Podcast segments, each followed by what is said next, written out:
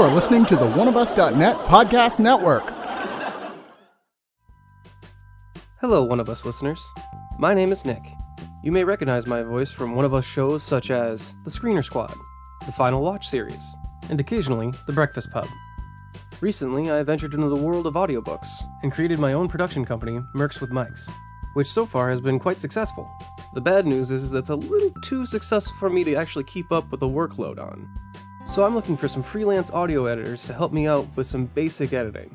Things like editing out flub takes, loud breathing between dialogue, and the elimination of clicks and pops and other artifacts that might end up on the audio. Payment would start at the rate of $70 per full hour of edited audio. I'm also looking for narrators, with a decent home recording setup, and at least some previous experience in acting. If you are interested in either of these positions, please contact me at mercswithmics at gmail.com. Thank you for your time, and a special thanks to all the listeners who support oneofus.net and keep this wonderful site going. You make me proud to be one of us.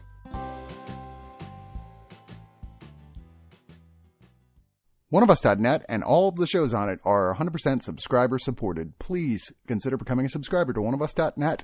Keep the site and all of our great shows going and get some terrific bonus content as well.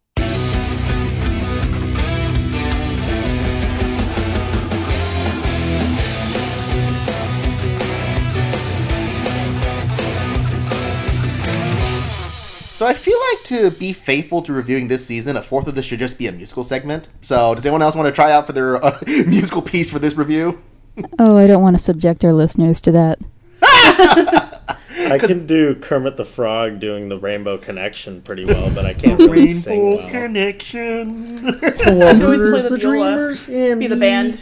I mean, if we just want to honor the time period, we should just cut to a cigarette commercial. Because oh my gosh, there are so many musical performances. Just just in this season alone, I think there's twice as many musical performances as the entire first two seasons. Yeah, I think there is. By the way, before we start this podcast, is everybody okay with being paid in maple syrup? that that is a reference to a thing that I get. So many cavities. Uh, anyways, uh, hey everybody, we're talking about the marvelous Mrs. Maisel season three, which is definitely not the end of the show because just today it got renewed for a fourth season. Woo! Yeah, so um, I am excited about that. I hope that next season is stronger than this season because you know, not to just totally bury the lead on this point, but uh, yeah, this season is still good. I think it's probably the weakest season of the show so far, though. But Justin, how do you improve on perfection? Uh, well, you don't, and that's why the season's not as good as the first season. so, because you know, that's the thing. I we discovered this show like only a few months ago because we watched this and then we marathon through Fleabag around the same time. And your mom was the one that suggested it because um, your mom, she adores this show. Oh, because it's from the creators of Gilmore Girls, which my mom is the biggest Gilmore Girls fanatic. uh, her and my sister, they watch like I think they have watched that show literally. Like they could watch a whole bunch of other shows in the amount of time they've watched Gilmore Girls over and over and over again. um, but I mean, is anyone else familiar with like Gilmore Girls or this show beforehand, like uh, Rose? Uh, I was familiar with the Gilmore Girls, and I tried to watch it once or twice, and I could not. the The style of dialogue in it I found insufferable, and I yeah I, they use a lot of that in this show too, but I think less so. So I can weather this one a little bit better. Well, this one is definitely in that same Rose. rhythm of like super fast dialogue delivery through between everybody, of course. But sorry, I I didn't watch Gilmore Girls. I'm a man. I watched Justified and Sons of Anarchy. Oh, but Justified is so good. Don't lump it in with Sons of Anarchy. but sorry, Nathan. Then uh, you also uh, watched a little bit of Mrs. Maisel, right? I got to watch the first season and the first episode of the second season, and then I got told that I would be working all week instead of being able to review it with you guys, which really makes me sad because I am loving it so far. Oh, fair enough. I mean, which hey, you'll get to hear Nathan's thoughts on Silicon Valley review as well. So, yeah, that's gonna be fun. At least, at least you get something to do this week, thankfully. um, but yeah, why don't we set up just a little bit? Well, first of all, again, you've probably heard all the voices here. It's me, Justin, right over here, and then over here we got Rose.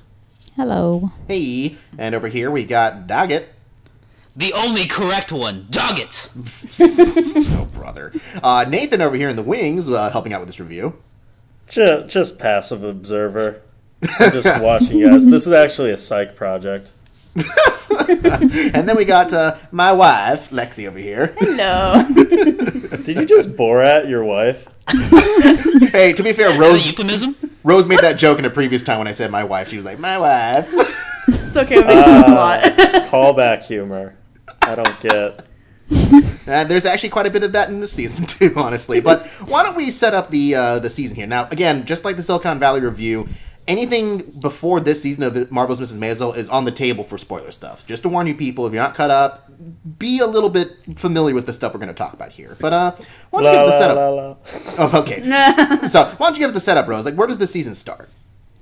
Uh, it starts pretty much right, like the, seemingly the same day where season two ended off, where she's just gotten her um, offered a tour with Shy Baldwin, the I guess uh, Harry Belafonte esque singer. I was going to say, like, he's not based on a real guy, right?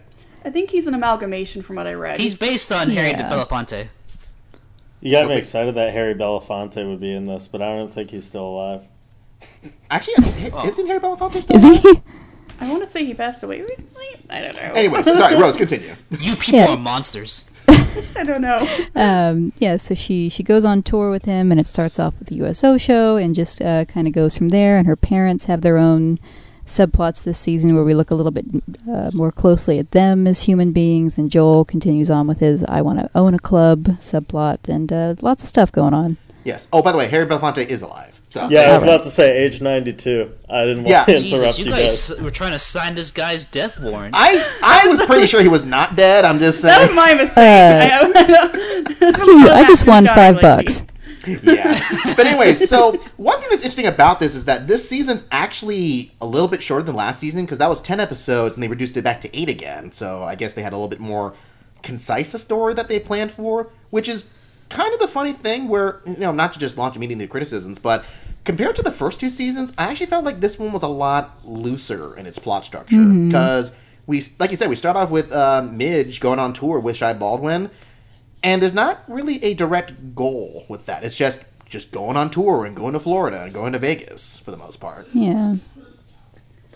I'm well, curious. this is what the show's been leading up to, isn't it? It's it's to like it. Midge has a career now. That's what the season is. But that's It- the problem she is that there isn't should be- officially a comedian. It still feels like there should be something that she's working towards. And honestly, even though this is the point that she's been trying to get up to, there's no like underlying character drive that really feels like it's pushing her forward to grow or expand other than stuff that gets put on her later on in the show. Yeah. how are the side characters? Like, how's Tony Shalhoub still in it? Well, And- I was just, we were just about to get to that. Uh, Uh, amazing. Moving on. Okay, why, why don't you clarify, Rose? I hear your ink over there. uh, th- all of his uh, kind of quirks and idiosyncrasies that he had, you know, in the first two seasons that were very charming and no doubt earned him, you know, the Emmy that he won for it, I think, for season two. Yes, indeed. They tu- turned up to like cartoonish levels this time to the point that it was like, all right, this this almost doesn't seem like the same person anymore. It sometimes. feels like he's becoming monk. Like, like even more so Yeah. than previous Yeah, I kind of have to Is agree it there. flanderized, would you say? very much so. Kind of, Uh, because the whole thing with this season is that he gets involved in Marxist rhetoric and communism. He kind of goes back to his roots of being a bit of a rebel, you know.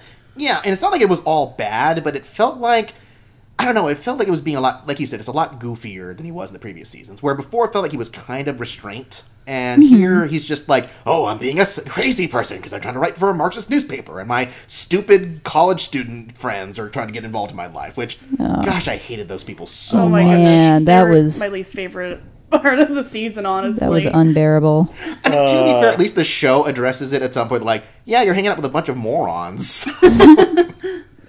Well, that's that's uh that's sad to hear. I, I really like my two favorite characters right now are actually. Can I make them four favorite characters? Because I love both of the parents so much on either side of the uh, the little separation thing. Well, Nate, Nathan, let me let me speak on the uh, path of sanity here. So, uh, Tony Shalhoub, I'm gonna say right now, this is the most chill he's ever been on this uh, on this show. I, I don't really know what you guys mean about uh, him. Uh, what, what was your point? He um, you mean our totally accurate assessment that he's a little bit over the top compared to where he was the first He's seasons? so not over the top though. He's very chill throughout most of the season. He's more contemplative and like it's more of a they're all kind of sad because in the last season he he quit his did he get did he quit or did No, he so get it was the beginning of this season where he he essentially He goes on a well he quits Columbia and he quits his, I mean he gets pretty much fired from Bell Labs more or less. So yeah, It's like the, all the like the adults, like her parents, and like their journey in this season is like, in, to an extent, is finding what their purpose is. yeah, but it feels like that's all it was. Like they're finding the purpose, but they're not really moving forward with that purpose. They're I still. think- It feels like they're setting up for the next season of their story. Yeah. Yeah, I think um, for me, in a way, the more disappointing one um, of the parents that I wish I could have seen a bit more of and more development for was the mom. Oh yeah, played by uh, Marin Hinkle. Yeah, like I, I love the mom. Like you know, she's got all these kind of like little quirks. Sometimes remind me of my own mom and and everything. And you know, and I loved her in like the first two seasons. And and I really you know still enjoyed her in this season, of course, as well. But um, like you know, she has some like plot points that happen in like the first few episodes, and you're like, oh, this is kind of cool. Like you know, she's kind of like standing up for herself a little bit more and like putting her foot down a bit more about things. And then. It doesn't really show much more of that. It like, really backpedals. Well, it's because they get anchored uh, to a very cer- to to a, to a single spot for a few episodes. But And that's the yeah. problem. That's the problem is that they set up a huge thing to happen by the second episode with her, and then that's Yeah. never really addressed it or pushed forward at all. Yeah, they bring up like Well- this plot Sorry, point go ahead. in. Oh, sorry. Um, yeah, they bring up this plot point um, dealing with some of her family, and you know, and you're like, oh, that's kind of cool. We get to see a little bit more of like her backstory and like, and you know, and her standing up to like, you know, some some of her family and stuff. But then like, it never comes back to that, and it never, you know, you never just see her keep going forward with that. You know, as as you mentioned, it feels like it kind of anchored itself right there. And on the one hand, I understand that it had to be in a way, you know, kind of anchored, but I still wish there could have been a bit more propulsion with that personally. Well, so. well, okay. I, I will try to defend this, but I will only defend it after you guys answer this one question. Were uh, were we aware uh, that her family was rich, bef- like in the no, previous that, season? No, that was we not. weren't. That No. was that was a total plot twist they pulled out of their Then, butts. then let me retract my defense because I would have only defended there. Yeah, it's kind of weird how how that just comes out of nowhere. well, 'cause that's the thing is like, I guess somebody must have complained behind the scenes, just like, so where does all their money come from? Because I'm sure a teacher doesn't get paid that much, and they're like, oh, um, hmm. right. oh, you you should have seen the people on the subreddit for the past you know year and a half trying to do their best math and consulting old articles about uh, Professor Pay in the fifties and stuff, and trying th- their hardest to figure out if they could actually afford it on his salary or not. Okay, you guys are being crazy. I've, the, I've seen the Eddie Murphy SNL sketch. You just go to a bank and they just give you piles of money. That's how it works. Right? Clearly, No, but yeah, that is again. That feels like there's some sloppy elements in the background there with a few details because you're just like it. I don't know. Like, and when I say like there's some criticism with the season, honestly, the only major details that I have to complain about are with the central characters of Midge and her parents because mm-hmm. there's actually quite a bit of good stuff that still happens this season. It's just their stories in particular feel like they're the weakest.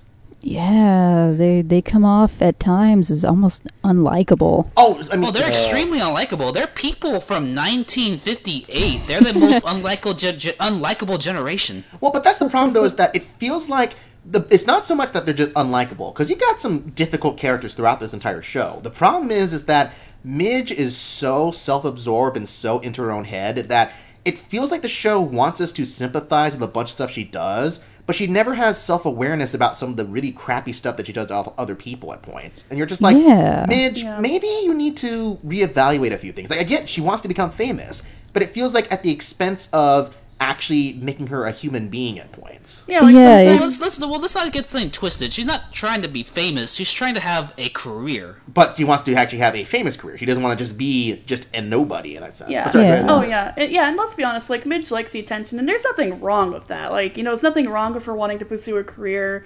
It's nothing wrong with having any of those goals. I think, I think at times she just comes across as being, you know, and I don't, you know, I don't think she means any of it maliciously at all. I think she No. just sometimes comes across as a little bit naive at times, and A little airheaded. Yeah, a little airheaded at times. Like you know, for instance, um, like in the last season.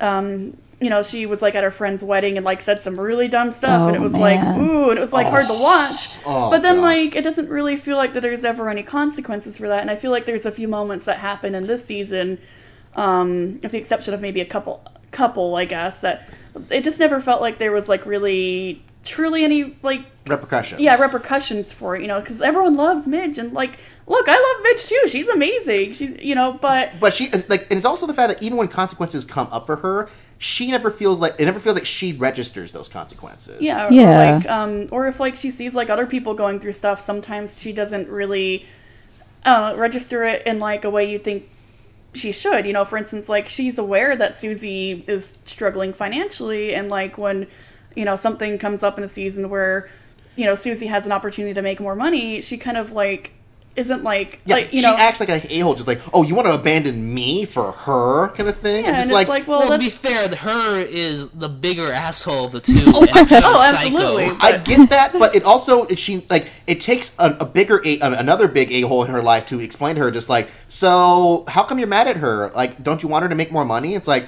well yeah I I, I guess you Yeah. know It's like if right now one of your friends said, "So I'm going to represent Roseanne Barr." A little bit, a little part of us would be like, "I'm going to judge you a little bit." I guess, but you know, and to be fair, the person that I mean, because that's actually one of the things I did like this season was Alex Borstein's uh, plotline of Susie. oh, I love her. She's probably my favorite character in the show, to be honest. Honestly, I love Susie. I Oh, relate, I relate to her a lot too.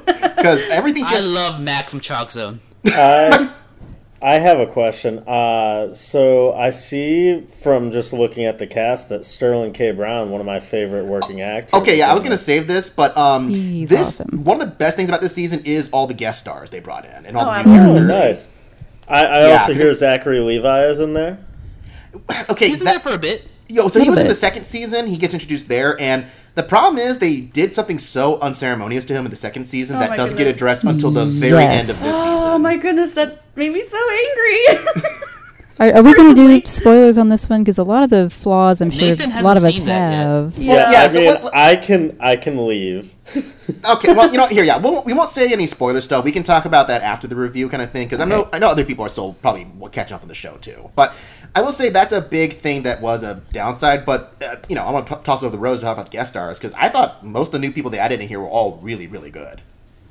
Oh yeah, I mean, it's Sterling K. Brown is just fantastic in anything Oh, he does, that's and great I, to hear. I, I seem to remember him saying like a s- interview somewhere before the season aired that this was a different role than anything he'd ever played, and yeah, I, I can definitely see that his his character is really complex. Like you, you kind of don't like him at first, but the more you see him, even though the way he acts doesn't change, the context gets more and more revealed to you, and you're like, oh, okay, yeah, I can see why you're like this. Yeah, it actually reveals a lot more layers to him all throughout it, and I, it's just it, it's some of my favorite moments. Even though I did also hate him, I'm just like, I hate you, but you're exactly the type of manager that somebody like Shy needs. You know, kind of sense. yeah, I feel like he got more likable as it went on. Because yeah, at first he comes across as just being such a dick, but like, but like when things, you know, when the, as, he, as he said, as things get more revealed, you're like, oh, I can see why you act that way. I I, I can totally see that. You know. Yeah, because Oh, not good I reason. enjoyed him from the get go, and maybe I'm, I'm once one of my many biases, but I just always enjoy an assertive person of color. Well, no, that's not the Yeah. problem. It's not about him doing that. It's just that he is one of those dudes where you don't understand why he's being so aggressive. But the more they get to know him, you see, oh, well, that's what he does when he's doing dealing with business, and that makes a lot of sense in the way that he does it, kind of thing. Um, but also, I mean, I thought some of the other guest stars they brought in were super great. Like Cary Elwes shows up, uh, who's the Oh, yeah. stage partner for the new uh, stage play that um, Susie and her new client, freaking Jane Lynch, are doing throughout this whole thing. Oh, how 'cause- is she? I I've just barely scratched the surface of her character, but I I'm gonna tell you right now, character. Jane Lynch's character may be the most insufferable person I have ever seen on television. Cause Yes. It is her best role. Okay, that, Absolutely. That's what I was curious about as you were saying that. I was about to be like, is that because of her performance? Is that a good thing? oh no, it's a Jane good. Jane Lynch has never been likable in a role to begin with, but she's always great in them. I mean, More I wouldn't say she's some- unlikable in other roles, but in this one, her character is such a narcissistic, crazy a hole that it's just amusing to watch Susie, who is you know a stubborn, you know, intense person herself, have to butt heads with this person. It's Yeah. really funny. She's basically Ma from Futurama. That's actually a pretty good comparison. yeah, that's actually that's Yeah. right. Holy crap! Yeah, because that's the thing where I mean I, I don't want to spoil everything for people who've seen it, but yeah, they do a stage play of a um, a classic play called Miss Julie, and uh, Cary Elwes is the guy they get as her uh, leading man in the play, and it goes about as well as you think in some ways. um, but then a couple other surprises I liked. Uh, I don't know how you felt about this, Rose, also, but I really like this new character introduced in Joel's storyline. Um, May being played by Stephanie Hsu.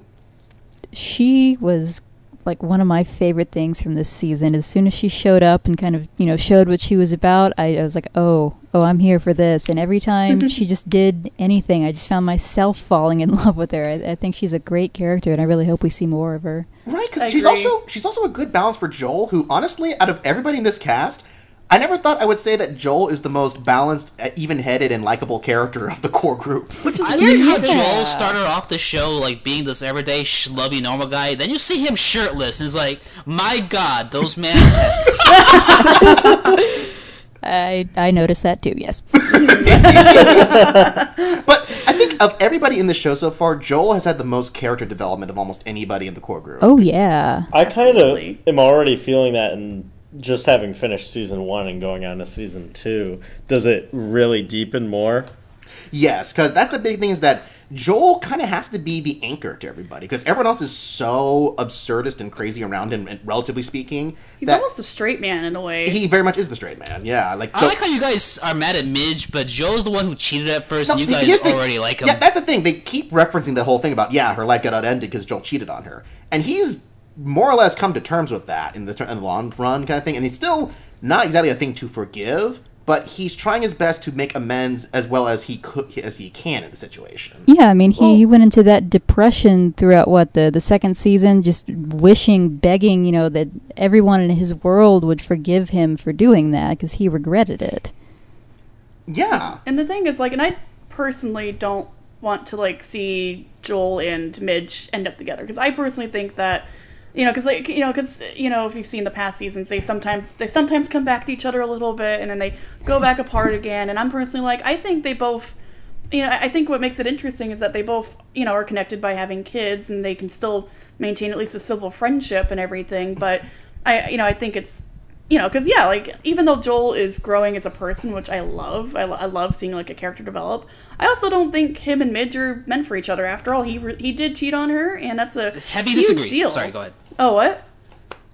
I, no, I was gonna say, I actually, I disagree in that. I think him and Midge are actually soulmates. It's just they can never be together because of how badly he fucked up. are they the Hawkman and Hawk Girl of this universe? Well, just look, like, just like you can't even deny their chemistry together never goes away at any point Oh, in the yeah. show. Oh, Whenever no. they're together, Although I they would will say, fuck that- each other and like yell at each other, but still love each other at the end of the day. though I, will I say have two words the- for you. One of the missteps that happens in this season What are those wor- What are those wor- What are those words, Rose? Lenny Bruce.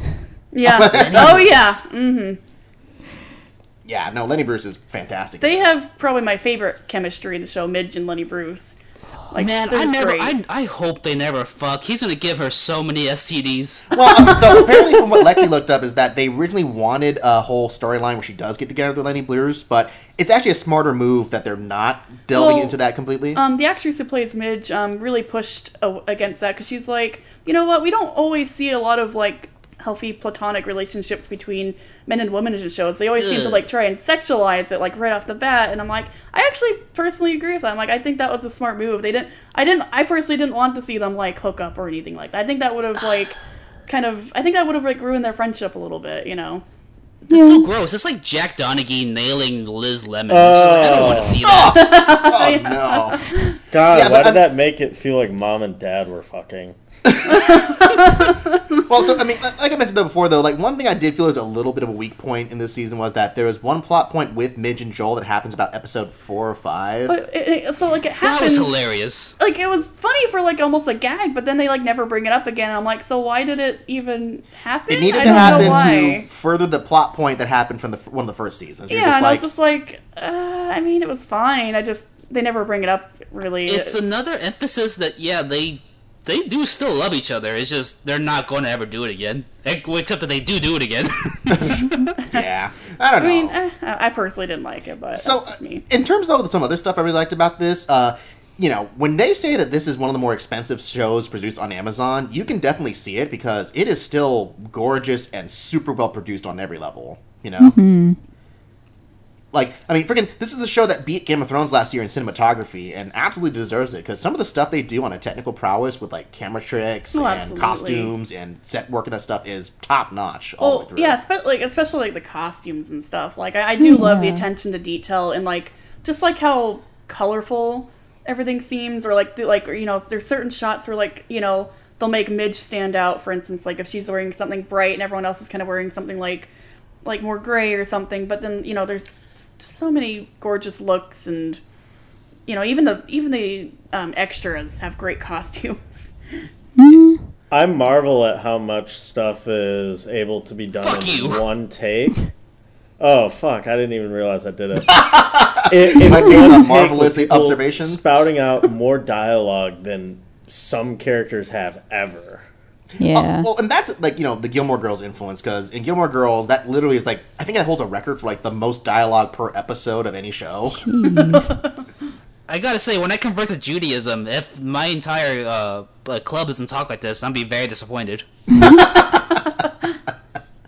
Um, but yeah, I mean, there's a lot to actually talk about. But I just want to pass it off to you know either Rose or Doggett. Like, what's uh, any other points you wanted to bring up for like really cool stuff? I'll let Rose go ahead first. Um, let's see. Really cool stuff. Let me look at my notes here. It's, Um, so much happened. We need notes on this one. I did the homework. Uh, I really liked uh, Jackie this season. It's a damn shame that his actor unfortunately passed away, so we won't be getting to see any more of him. But the what little we did get to see was both unexpected and All charming. right. Oh, yeah, I didn't forgot that. he died this year. Yeah. Oh. Yeah. Who is Jackie? Just so I'm He's the guy who's the head of the Gaslight. You know, the MC who who introduced. He's dead. Oh, yeah, he died. Yeah. Yeah, it was really Oh, tragic. Rose, so. you just broke my heart. Oh, I'm sorry. Yeah, he uh, passed away like a month or two ago, just uh, very And this is the best he's ever been. Yeah. Yeah. Well, hey, we at least we got something nice for him to go out on. That's something. Oh man, her apartment's gonna look so shitty now. Aww. but I yeah. just I- want to like shine all the spotlight forever on uh, Luke Kirby as Lenny Bruce because uh, holy crap, he is so perfect in that role. I mean, he, he nails the way that Lenny Bruce actually walked and talked and acted and everything, and, and the chemistry between him and Midge is just insane. There's uh, an episode this season that's what like f- five or six in, where they hang out together all night, and I was just Yes. breathless by the end of it. that that whole segment where he does the televised thing is one of my favorite parts of the whole season. Yeah, it Yeah. was amazing. I totally agree. And it, it just leaves me wishing, like almost desperately, that you know he wasn't playing a real person, so that they could hook up. That's how I felt too. I'm just like I, I even mentioned it when we were watching. I'm just like, man, I almost wish he wasn't playing Lenny Bruce, like some something someone else like Lenny Bruce. That way they could be together because they really have so much chemistry, and it's like, oh, you know. But I'm I'm i I'm willing to accept that they can be good friends. So like Man, that. I Um, look forward to y'all's Lenny Bruce fan fiction. I know. We don't need it. We can just watch this show. It's pretty much his Lenny Bruce fanfiction. Pretty much, yeah. The um, the dance that they did, that that slick little move that he did with her arm at the end, I, I actually went. So you guys said this season is very musical. Do you mean like straight up musical numbers? Oh, there are there are certain segments in here that are just full on musical performances. Like, like band, be- like you know, like band music. well, you band, know? lots of band music. There actually is like like a musical ish segment that happens where they do that. Um, what was it? The the choreographed swimming sequence to a "Singing in the Rain" song. a little bit, Oh, yeah. okay. Yeah, and then you know, like, but yeah, there's a whole ton of stage and musical performances throughout this. And while I do appreciate the prowess and the technical skill to make those sequences, Mm-hmm. they're all really long. Like they're all like two, Yeah. three, four minutes apiece, and there's a lot of them this season. Does it Actual almost feel like uh, when Legion season two would pad out certain scenes with just psychedelic nonsense? That's just one of the weak parts of this season is that it feels like there's quite a bit of filler that happens throughout here, which you wouldn't expect because it's like there's still a good focus on some of the plot points, but there's a lot of segments because all these episodes are about an hour, maybe even more, and The- there's a lot of bits where you're just like, okay, we're watching Shy Baldwin perform again for like the third time this episode, or we're watching The- uh, the choreographed synchronized swimming sequence, or uh, uh, you know a couple of the other bits, and you're just like. They're really cool. Can we move on though? Did, is it d- okay? Uh, maybe I'm not trying to understand you. Did you guys wish this was less episodic and more felt like continuous thing? I, well, see, the thing is like, Yeah. the other seasons worked, even though they're episodic, but there was always a clear path for the characters. It character. felt like there was a through line of like character development, you know, happening for most of them, and I felt like that was personally my personally biggest gripe with it. Is I felt like, you know, like the core, you know, like the parents, and, And then Midge. and Midge, especially Midge. I kind of wish that.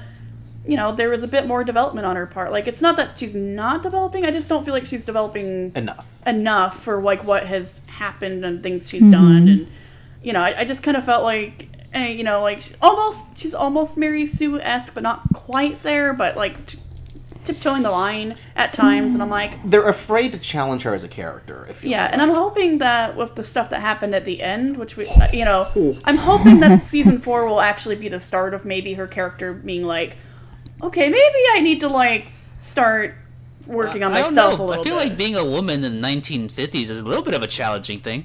No, I mean they address Only a that little. constantly, but I mean just in terms of on a writing level, you just kind of wish that Midge would just, you know, she can still be a strong female character while also admitting to some faults that she does in this season, Mm-hmm. especially that ending thing. I think it's more just like her interpersonal relationships. Like I admire and I love that she's like willing to stand up to like jerk managers and jerk people in the business. And I love that she's like willing to like put her foot down and put herself out there and you know and do all that. But I think it comes down to more of her personal relationships. You know, like even the people. I mean, even her relationship with Susie. I feel like there's times where she can be like a little bit of a jerk to her, like without realizing it. You know, and I'm like, mm-hmm. okay, come on, Midge. Like just Well- just you know, be a little bit more aware and and understanding at times. Even you know, like she does mean well, she really does. But mm-hmm. you know, it, you know, She's so a we little mentioned airheaded. yeah, she's just a little airheaded. So Well, it's it's getting to the point though. We've known her for three years now, and she's kind of stagnated in in that development, and it's really hitting a kind of make or break point for believability for Mm-hmm. her her inability to move beyond her self absorption and especially her naivete. And it's like, all right, uh, any any real person that has made the kind of mistakes that she's made and realized they were mistakes should maybe you know start to be different in the future. But she never seems to, and if they keep on with that, I don't know if I'll keep watching. It's yeah, gonna but and yet Lenny Bruce still gets arrested. Like like the characters in this like in this world like they're kind of constant like they're all adults now and they're yeah adults do change but they are they are who they are. Like Midge is going to be Midge. She's like she's a But- sheltered but see, kid. that's not the problem. Who, like It- it- decided to get down and dirty finally. It's the problem And, though is like, that it feels like there's more interesting stuff happening to other people than her at this point. Like Mm-hmm. I Of mean, course, there's more interesting happening to other people. but she's the main character, so she needs to have more interesting stuff. Happen. Because again, anytime they focus on Susie, Susie is facing some incredibly big character changing moments throughout this season, and it actually pays off fantastically for the most part for her. You know, Mm-hmm. like honestly, I almost want to just see more of Susie take over the show because anytime she, especially one big thing that happens with her and Jane Lynch's character near the very end is like that's that should be her Emmy reel right there. Just that scene. Oh yeah, no. That as soon as that the credits started rolling on that one, I just turned to my as much as and I was like, "That's pissed her you Emmy." guys off this season, Susie pissed me off What? this what? season. What? How? How her gambling addiction? Well, okay, okay. Yeah. Uh, that is one thing I feel like. Again, some of those weird, naive decision making. That was one of the things where it was obvious and it didn't really. No, she's a poor person who didn't have money. She has money. She doesn't know what to do with it. It makes sense. It's just it's it's just you know come more on. frustrating, I would say. Yeah, you know. yeah. But there are the thing is though, at least with that, I feel like there's at least like I mean, as we'll see in the season, there's there is consequences though. Like I mean, Yeah. and and when she, you know, and when stuff starts happening, it's like oh, okay, hang on, I gotta we gotta fix this, you know. Yeah. So, I mean, that's the thing is like I I don't dislike the stuff I saw with this season for a lot of that stuff. It's just it, it just feels like this show like it's like you said, Rose. This is really a make or break season because if this show's just going to be more of the same next season, I'm starting to get a little bored with what we're watching. You know, mm-hmm. It- it's just it's pretty, it's very fun, it's got a lot of funny moments. Like, I mean, a couple of moments in here really made us laugh out loud like crazy. yeah, some it. moments are Yeah. great. Yeah, but it really needs to change up some of the dynamics between certain characters because if they just go about as these like goofy, wacky people just doing their goofy, wacky things for another season, it's gonna get really stale and old. Mm-hmm Does, do you guys think this is a comedy or a drama? Oh, it's very much a comedy, and I think that's part of the problem is that the drama is there, but it's never. Hmm. It, it feels like it's starting to hit patterns and formulas with it. You know, it feels like yeah, yeah. Sorry, go Uh-huh. ahead. I was gonna say uh, the this season in particular was weird about that because yeah, it's, it's mostly been a comedy. It's had some very well written dramatic moments in the prior seasons that were you know added at just the right time and everything that it wasn't out of place. But this season, the the contrivances of both plot and character development were almost at the levels of a network sitcom at times, but with disproportionately heavy stakes, and it just it came off as very weird. Yeah, it's Yeah, almost it's, it's almost like Gilmore Girls, you know. Well, I feel like the show can gets as as comedic as you can for the setting of what everything is. So so you get you, you have the characters and they will and they will be as funny as they can be in like for the character they are and their setting they're in. Like Sh- Shy Baldwin's a really funny character until he great. has to remind you I can't stay in the same hotel as you, Midge. Yeah. Yeah, but that's the thing they never fully address. Like, like that is there, but because we focus so much on Midge, and she's kind of a like she still treats it uh, as an oblivious situation of what's going on with this shy. Especially a huge thing she learns later on about him at some point. You're like, you think she might be a little bit more aware of how delicate a situation this is, especially for him as a black man. Well, And- Okay, mm-hmm. okay. So, okay. Now, damn it, I can't ask this question without spoiling anything. Never mind.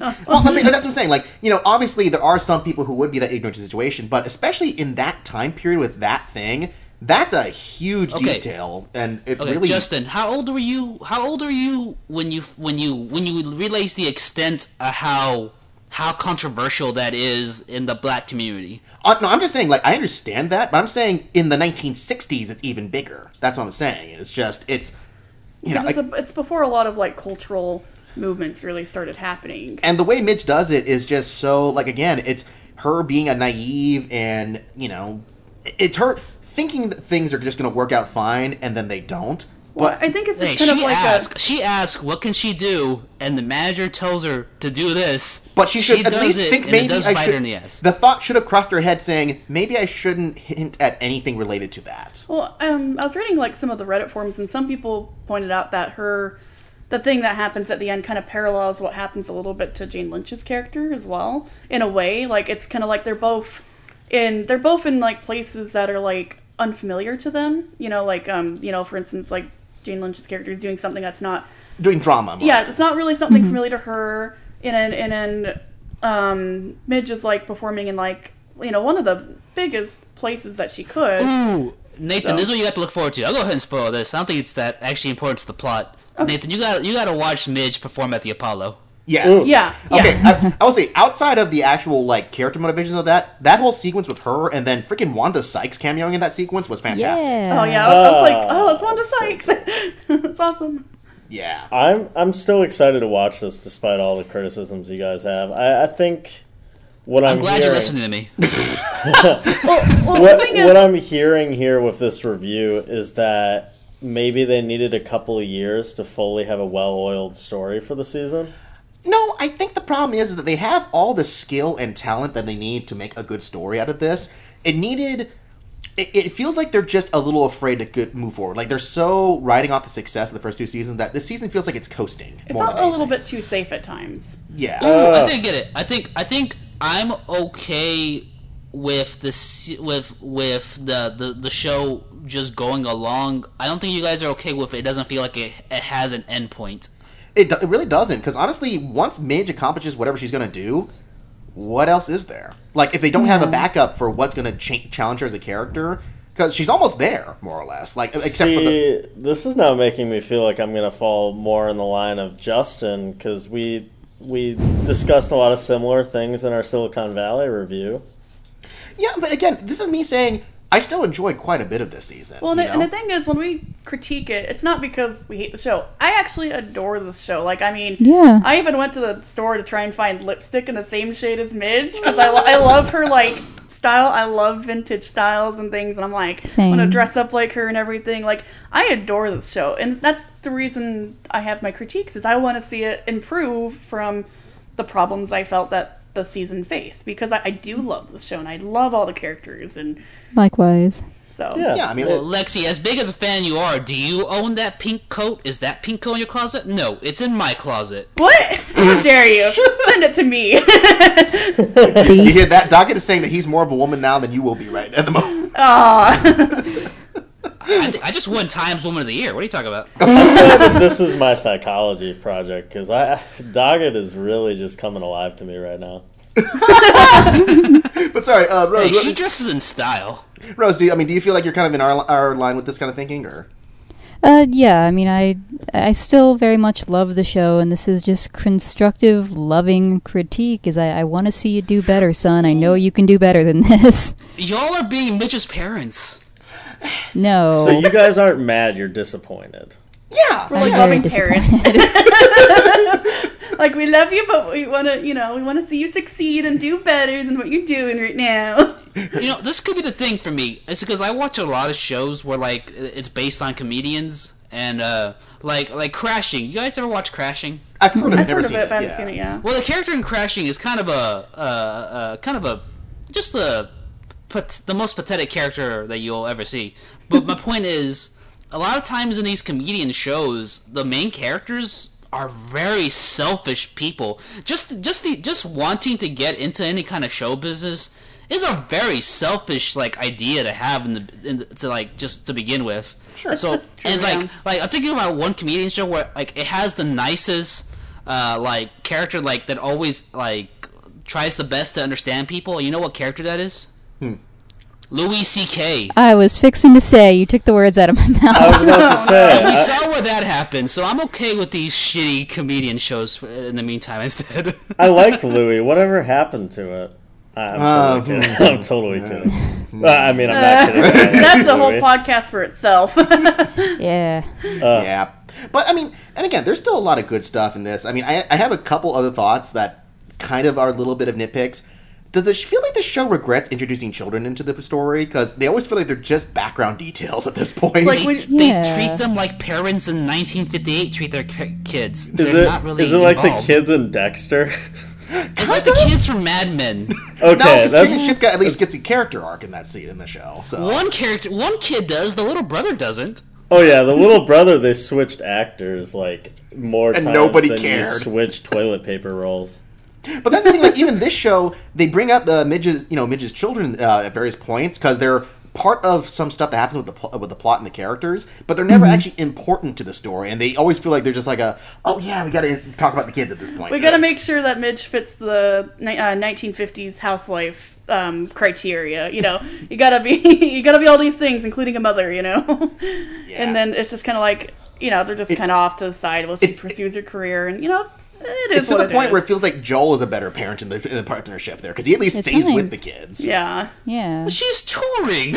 Oh, no, I again, I get why it's happening, but it feels like there could be more of a relationship with Midge and her children because it feels like it's mm-hmm. always at such an arm's length, and you like it, it would really ground her. I think if she had a little bit more time to spend with the kids. I, I think I would like her to like Fuck those kids.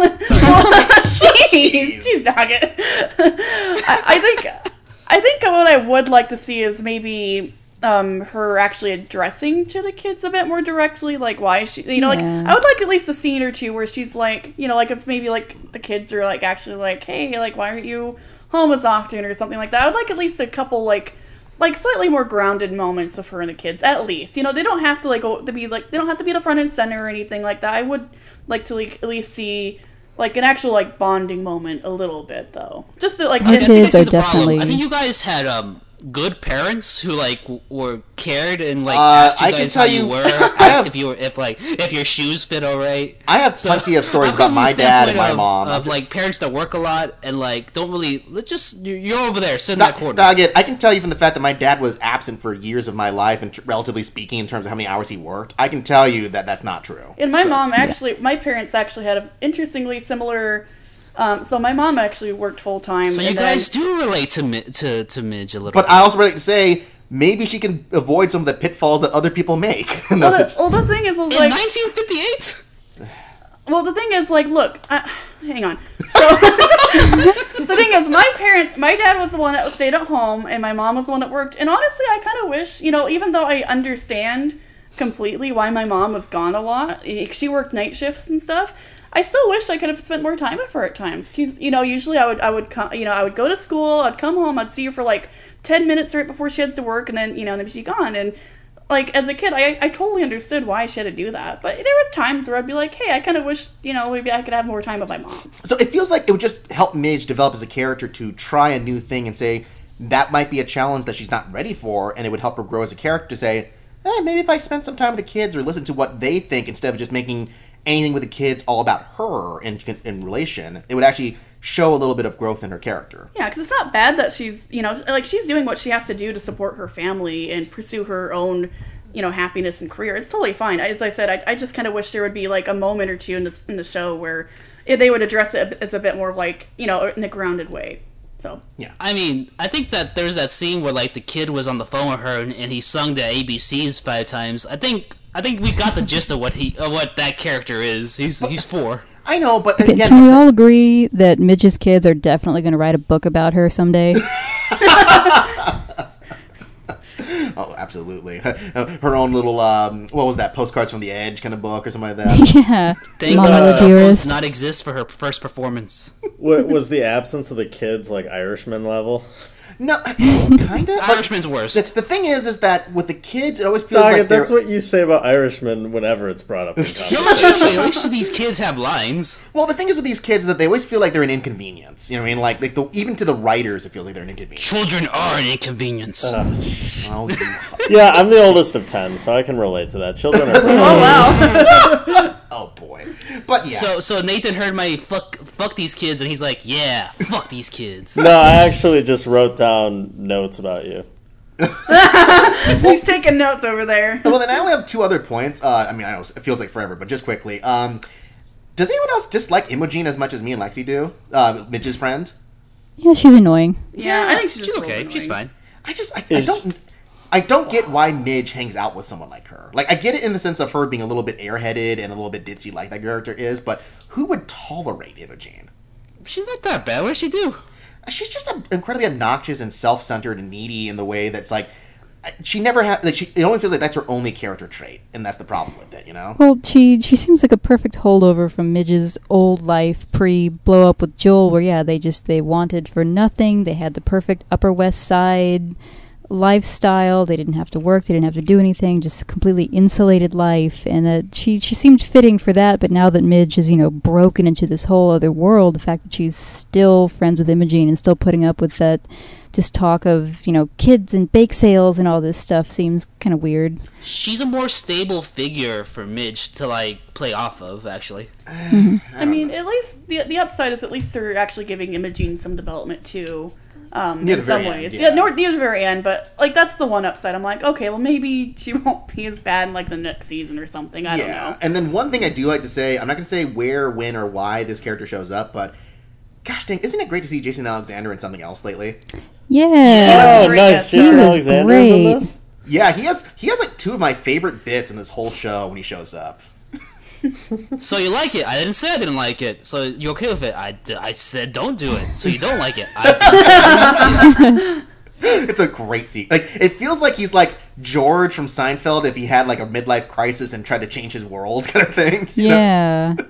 Like anyone, because you know most people know him from Seinfeld, but I anyone that says, "Oh, he's only comedic," or "He's only got one note," or even that he's not a good actor, I would point to his appearance in this show. Because yeah, I was genuinely moved by his performance at times.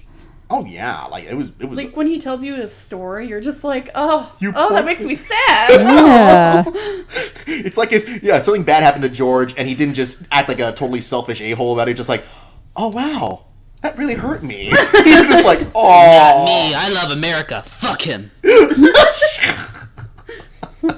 Anyways, uh, but that's all the major points I have. Or this is a supersized review, and I'm so happy we talked about this. But is there any other like lingering points that anyone want to bring up before we go to final thoughts? Oh man, I really would. I wish we could have had a whole episode on her mom's trip back to New York. That's one of my complaints. a whole episode. I would like to see a whole episode or something, or a side episode. Be like, okay, let, let's see the shenanigans that happen with that. It does feel like people get to places very conveniently at points too. Like the whole way reason they mm-hmm. explain why your parents show up to Midge's tour in Florida, you're just like, well, they're there, you know. yeah. I'd also like to see their story of how they got there too. that was another whole thing too. Ooh, and when she kicks the ball into the people in the pool, that's oh one my of the highlights of the show. god! That was. That I was choked on my drink when that happened. Just like, what the heck just happened? and um, oh my gosh, uh, I think yeah. If we want to just mention some highlights, uh, the whole bit with uh, um, the mom trying to like the, her, all of her drunken antics are always really hilarious. Oh my gosh, that was hilarious. Her line about the eggs cracked me up. Oh, are those eggs? Yeah, make them stop. And you know, I will say this too. Um, gosh dang, uh, Joel's parents are like something else. They are uh, they are a piece of work. All right. I I loved his parents, but seeing as much of them as we did in this season with very little change to how they acted, I was kind of getting tired of his parents yeah, by the no, that's end. the thing. Oh, is, I really like Kevin Pollak. And no, Ke- oh, I do too. Yeah, her and um, Caroline Aaron as the, the mom. They're both great actors, and they're they're really funny when they show up. But again, they're such it's like Rose said, they're such one note characters through a lot of it that they, a little of them goes a long way. Yeah. Well, there was like one nice moment with um, Kevin Pollak's character in Mid. Yeah, Which I I actually more of really that. enjoyed. I was like, oh, that's like nice. One lasting point for this show: the it's uh, it's kind of like you know what's the one thing I like about it? It has like a a my name is Earl factor where the entire town is kind of like everybody ha- is their their own character, and it's very interesting to watch. Like there's a scene where somebody owes somebody money. And it's just this like ladder of like, hey, give me some money, you owe me. Hey, give me Oh, some money, yeah. you owe me. That yeah, that was great, too. Like literally, almost anything with Susie always had like one big laugh out loud moment every episode. that was definitely one of them. Um, but yeah, shall we wind down to final thoughts then? Oh, yeah. All right. Um, uh, Rose. If you insist. Yeah, why don't you go ahead, Rose? What do you think? Uh, I you know I, I didn't hate this season. I was just a little bit let down. I I would really like to see some more growth next season. I would still give it a recommended watch uh, if you know anybody's a fan of it. Um, just know that it's not quite as great, and anything else I have to say on it is very very spoilery. So Yeah.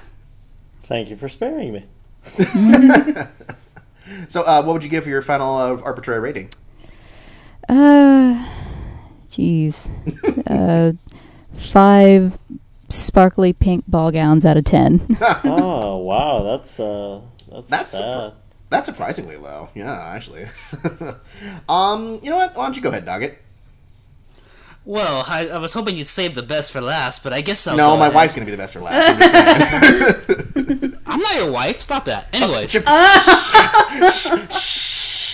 so so the show right here that we're talking about, Miss Maisel, this shit's dope. You guys should watch it. It's pretty good. but uh, I so I didn't have the same issues everybody else did, obviously. And all joking aside, I, I actually do see the points everybody's making. It's just they don't bother me as much.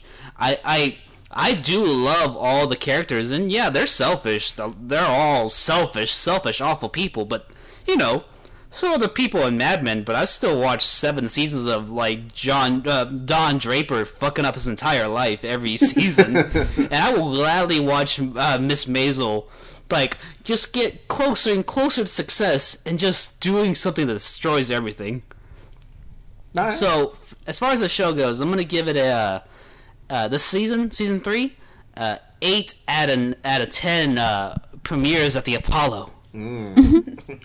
Ah, the great times. Um, yeah, so I'll, I'll let you finish off, but I'll just say this is definitely the weakest season of Mrs. Maisel, which is to say, it's still incredibly well done on a production level, on an acting level. Everyone's still at their A game in terms of performance and dialogue delivery.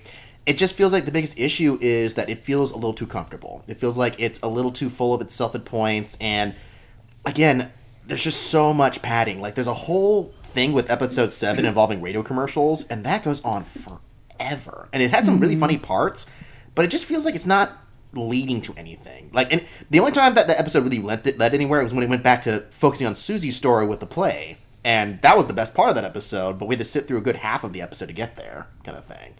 So I just I feel like they need something a little bit more focused to push the characters towards a specific goal this next season. And Yeah.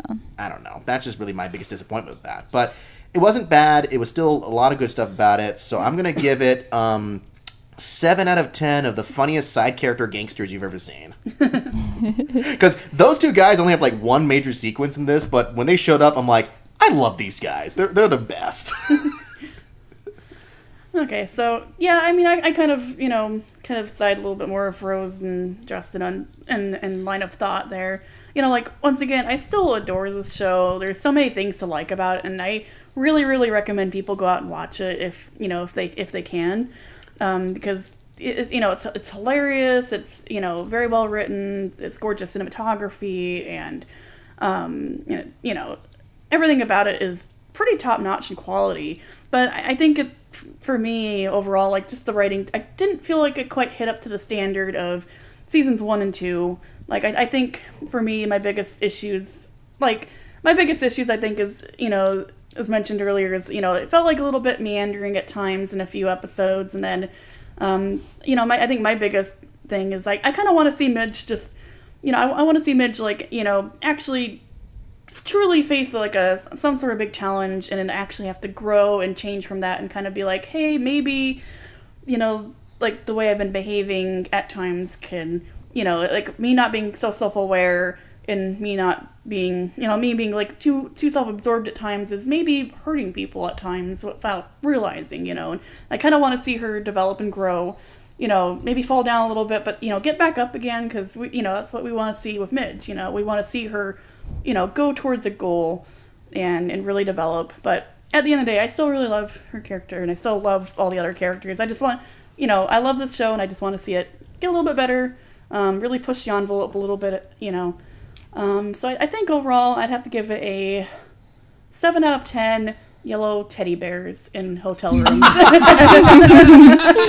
So many teddy bears. so many teddy bears Those were cute. i want them And all they never drop the joke. It's amazing. oh, it's great. I gotta say though, uh, as hard as it is to watch people choke on stage, the whole thing that happens with uh, Jane Lynch's character near the end of this is one of the funniest and most awful things I've ever had to watch. it was Yes. really funny i was just like oh my goodness oh. Man, this show's gonna have a dark as fuck ending. I just know it. you know, I don't want it to go that dark. I'm just saying maybe. maybe maybe balance the comedy and, and I mean, stuff a little bit. to be bit. fair though, this season had a Man, it- darkest F ending too. It kinda did she's actually. Yeah, it successful, did. she's gonna turn to the Jane Lynch. That's the worst part. Please don't let her turn to Jane Lynch. I That hope character- not. I I wanted to throttle Jane Lynch at points in this oh show. my. Like you, Yeah. can, you can see like it's almost like cartoon levels of steam coming out of Susie Myerson's ears at points while talking to mm-hmm. her.